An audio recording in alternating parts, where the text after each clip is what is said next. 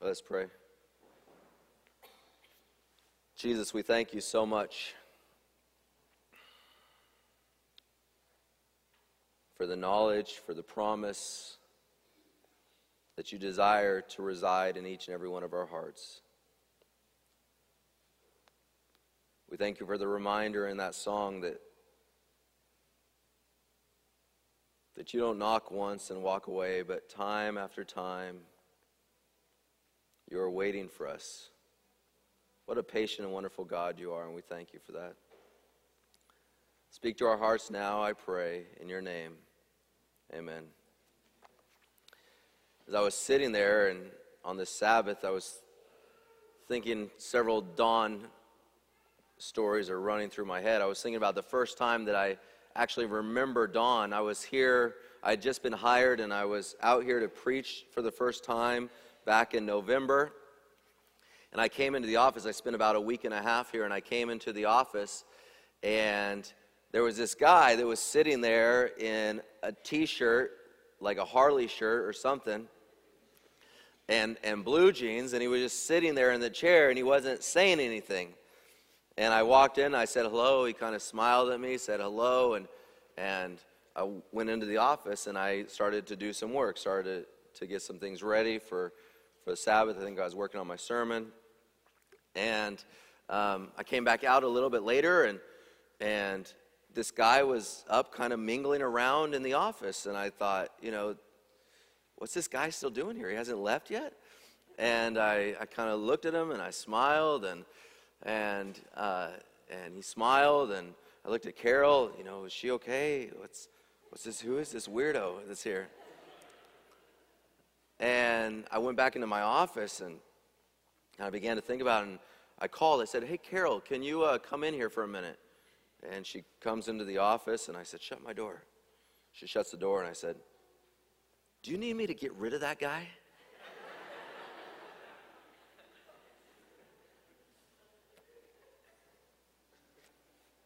and she chuckled and she said, No, that's my helper, Don."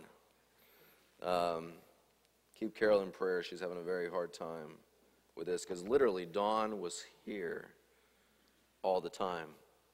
I'm glad she told me not to get rid of him because what a blessing. What a blessing he was.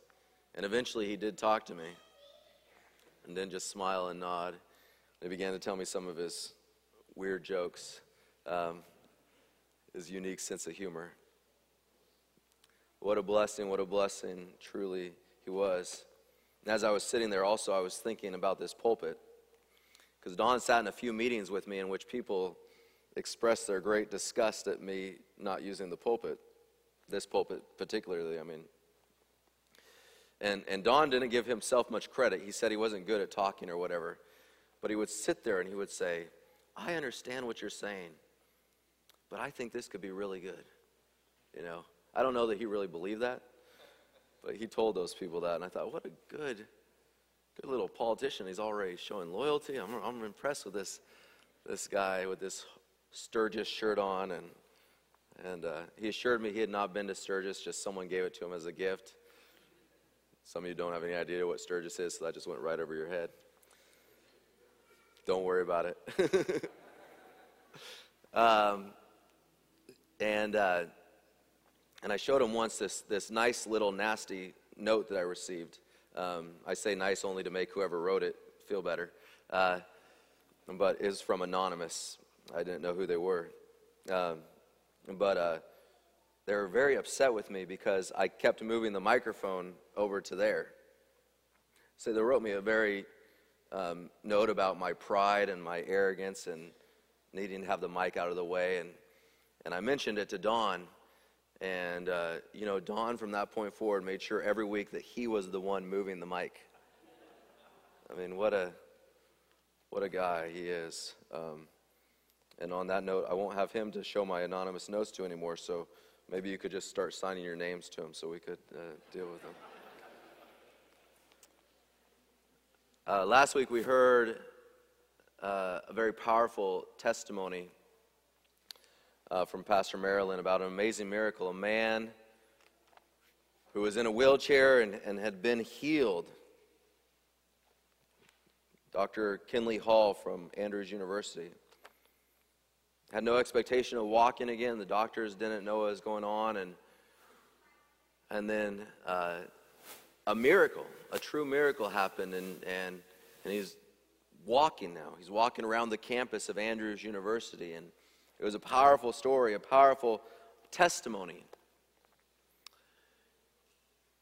And then this week, right there in the South Porch,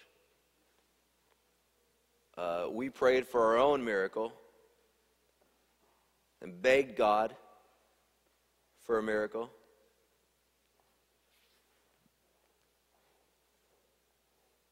And Don still passed away. Some of you have mentioned to me the contrast of the two ideas in the two weeks. Marilyn and I, as we sat in the hospital before the doctors came in and gave us the news, she said, Oh, she was mad at herself. My timing stinks. I said, This you had no idea. This has nothing to do with your with your timing.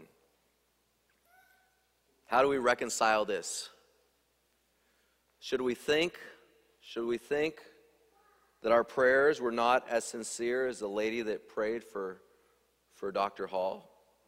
No, I know that the people that prayed were praying with deep and earnest sincerity. We could not believe that unless we also believe that, that all of us have better prayers and greater faith than David himself, who didn't David himself pray and fast and plead with God to save his newborn child, and yet King David lost his son too. Should we think that God did not love Don as much as he loved Dr. Hall? Does God somehow love one person more than he loves another? No, we, uh, we shouldn't think that unless we believe that God loved Dr. Hall more than he loved the Apostle Paul. Because did not the Apostle Paul pray earnestly three times for God to remove this burden from his life. And yet that burden was never removed. And as far as we know, he lived with that burden for the rest of his life. Should we think that, that even the idea that, that miracles only happen when we pray Well, the woman at Zarephath, her prayer wasn't for a miracle. Her prayer was, let my son and I die in peace with one more meal in our bellies. And yet God still showed up and did a miracle in that situation. It is very important for us to hear testimonies like the testimony that, that Pastor Marilyn shared in regards to Dr. Hall last Sabbath to remind us that in this very dark world, miracles still do happen. They are not just moments lost in the history of Scripture, but, but there are still miracles that happen in the here and now.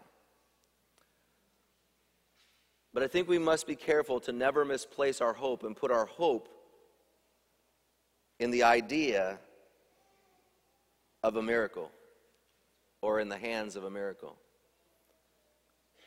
We must not place our, our hope and our faith on the idea that, that miracles do or, or don't happen. Because earthly miracles, while, while faith building, if we place our, our hope in these kinds of miracles, we will ultimately be disappointed. Because here's the truth, folk. Here's the truth. Every miracle that is performed in this world, in this moment, in a physical nature, is in a very real sense a temporal thing. Let me illustrate it like this. Many of you know the story from, from John chapter 11 of Jesus and his good buddy Lazarus, his good friend Lazarus. And we love this story. Jesus comes late, Lazarus is dead. The sister said, Jesus, if you had only been here, he would not have died. They have a theological discussion about when Lazarus will be raised up. They have this, this discussion about this. And Mary shows up and also chastises Jesus. And, and, and then after the discussion and after Jesus weeps, Lazarus is raised from the dead. He's raised up, and there's, there's joy in the community, and there's, there's joy in this family, and there's, there's joy over, over their brother being brought back to life.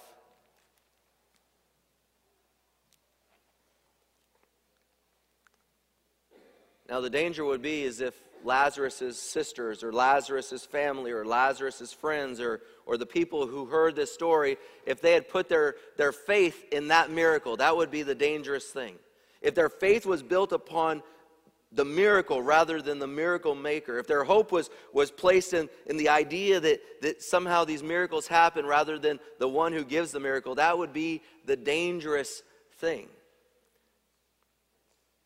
Because as, as far as we know, while Lazarus was raised from the dead in that moment, as far as we know, the Bible doesn't tell us, but I think it is safe to say safe to assume that eventually Lazarus once again got sick. I believe it's safe to assume that Lazarus' body again began to, at some point in his life, break down. I think it's safe to assume that, that Lazarus probably still had family that prayed for him when he was, was sick once again. And I believe it's safe to assume that Lazarus died again. And this time, no one raised him from the dead. Every miracle on this earth is truly temporal. That's why our hope is not placed in the idea of a miracle. We need to hear those testimonies because we need to know that there's, there's still working and there's still power. But we should build our hope on the miracle maker, not just the miracle. I think it's safe to assume that if Jesus does not come, Dr. Hall will one day have his body give out. Dr. Hall will one day again find his body deteriorating. Dr. Hall will one day again have families surrounding him praying that he gets better. And Dr. Hall will one day, if Jesus does not come, have everything fail. He will not only not walk, but he will sleep in Jesus. This time, if Jesus doesn't come, there will be no miracle. Why a miracle earlier, not a miracle later? Is God saying that He doesn't care about old people? Any old people in this room? Or not old people, wizened people? Any of you in this room? Should we think that only the miracles are for the young, but, you know, all the old die? God must not care about the, the old people. We hear stories like last week to, to build our faith, but not faith in the miracle, but and not, not faith in our own power to control the situation, and not faith in our, our own formula to, to bring about the miracles, but, but, but to give us hope. But not hope in the miracle, but hope in the miracle maker. Who, yes, there's sometimes temporal miracles, but, but the ultimate goal of our Savior is the eternal miracle the eternal restoration of, of every body, every mind, every soul.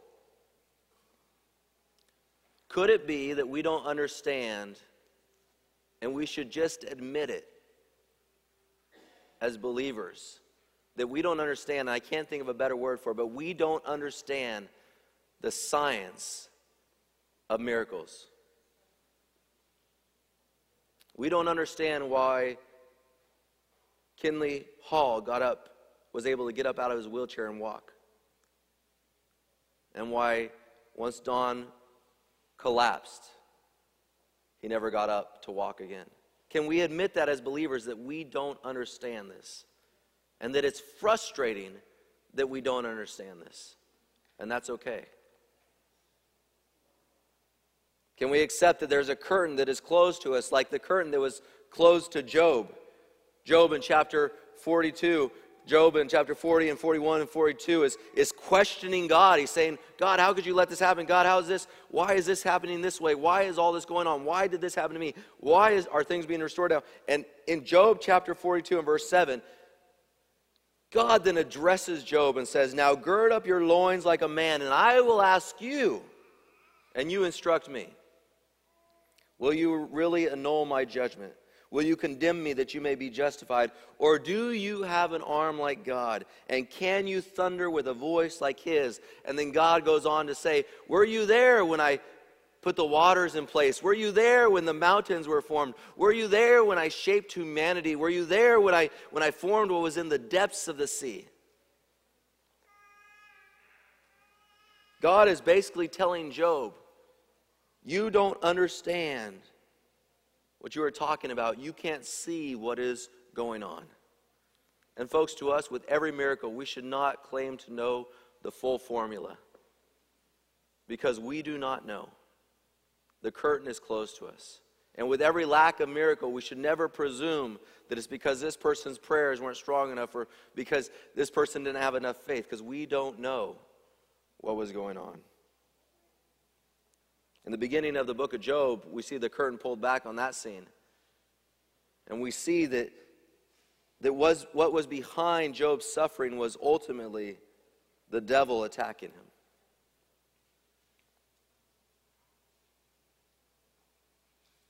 God didn't take Don Mahler's life, the devil did. God is not the author of death, Satan is. And we should never give credit to God for the evil in this world. God doesn't tell Job about this, though, and we can't know why some people receive temporal miracles and others don't. But we don't place our trust in, in temporal miracles of this world. We place our trust, our hope, in the miracle maker, the one who makes the one miracle that is available to all of us. And that is that when this world ends, we can have all the privilege of being restored to God's glory and God's image. You know, Don lived out his hope before all of us. Don lived out his hope of this idea before all of us. His wife tragically died 12 years ago from a horrific disease. It was almost as if she was literally burning from the inside. She was in John Hopkins' burn unit for 43 days. She suffered. And Don pleaded with God for her to be healed. And she still passed away at the age of 51, just shy of 30 years of marriage.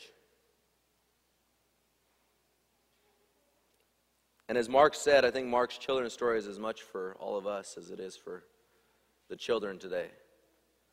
But we can choose in our sadness to be negative, or we can choose in our sadness to continue to live with hope and allow that hope to do something good through us. And that is what Don did. I saw a video, and you're going to, if you come to the memorial service on on Thursday, you will probably see the video as well, and we'll probably post it online at some point after that. But I saw a video this week where Don basically says that, that when his wife passed away, he chose to spend the rest of his days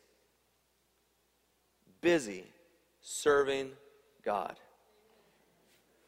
Why? Because his hope was not based on whether or not there was a miracle. His trust was not based on whether or not there was a miracle. His hope and his trust was in the miracle maker that ultimately will restore his wife and ultimately will restore him as well. He lived out his hope before us all. He didn't talk about it, he lived it. He lived it by serving Jesus through serving us. Serving Jesus through serving us. That was Don's statement of hope. He lived to serve, and by doing this, he showed us what true hope in Jesus looks like. You cannot serve in that sacrificial manner unless you have hope in a higher power. He saw service as simply doing what Jesus had done for him.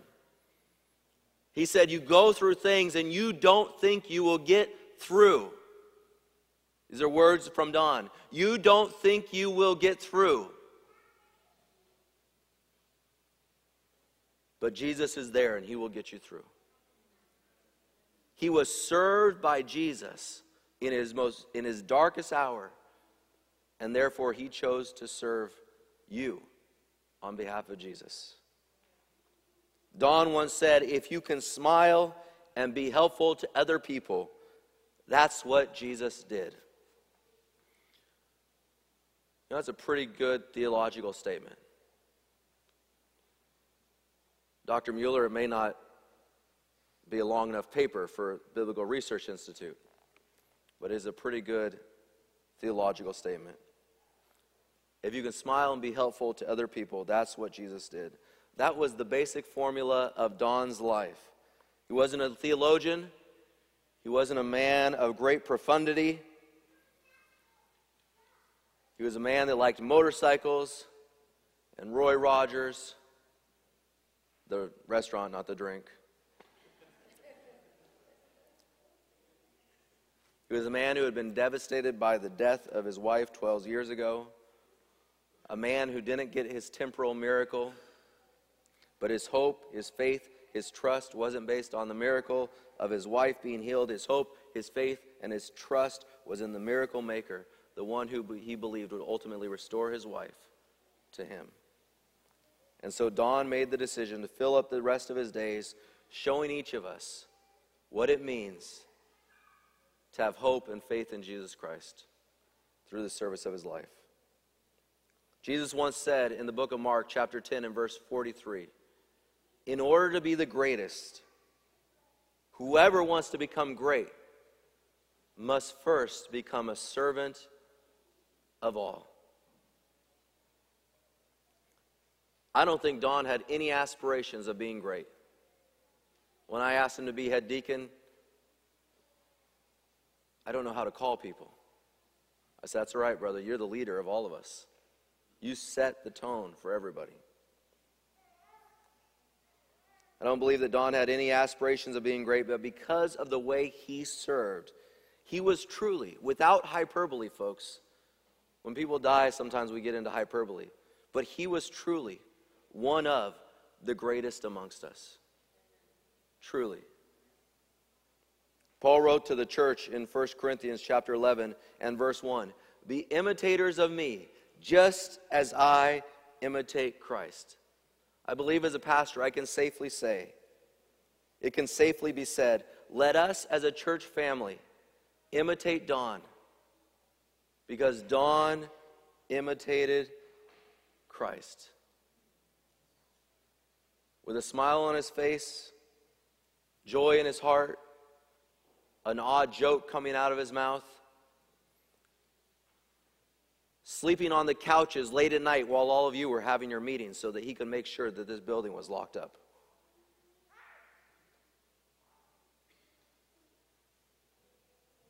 Loving each and every one of you truly. I think it's safe to say that we can imitate Don as he imitated Christ. And let our lives be impacted. And let us be better because we had the privilege for years and for some of us just months. We had the privilege of witnessing a man that truly had hope in Jesus. And through his hope and his life of service, he changed our lives as well. Let us pray. Jesus, I pray that as we mourn, that as Mark said, we will mourn and it will result in good. Just as Don mourned his wife and he made a decision. to continue to put his hope in you, Jesus. And all of us were blessed. May we be a people that, though we mourn the loss of our dear friend, it spurs us on to have more hope in you, Jesus. It spurs us on to be imitators of Don as he was an imitator of Christ. Lord, comfort us under your wings. Keep us, I pray. And may we have hope in you, Jesus, until the day we are reunited with Don. And most important, until we can behold you face to face. In your name we pray. Amen.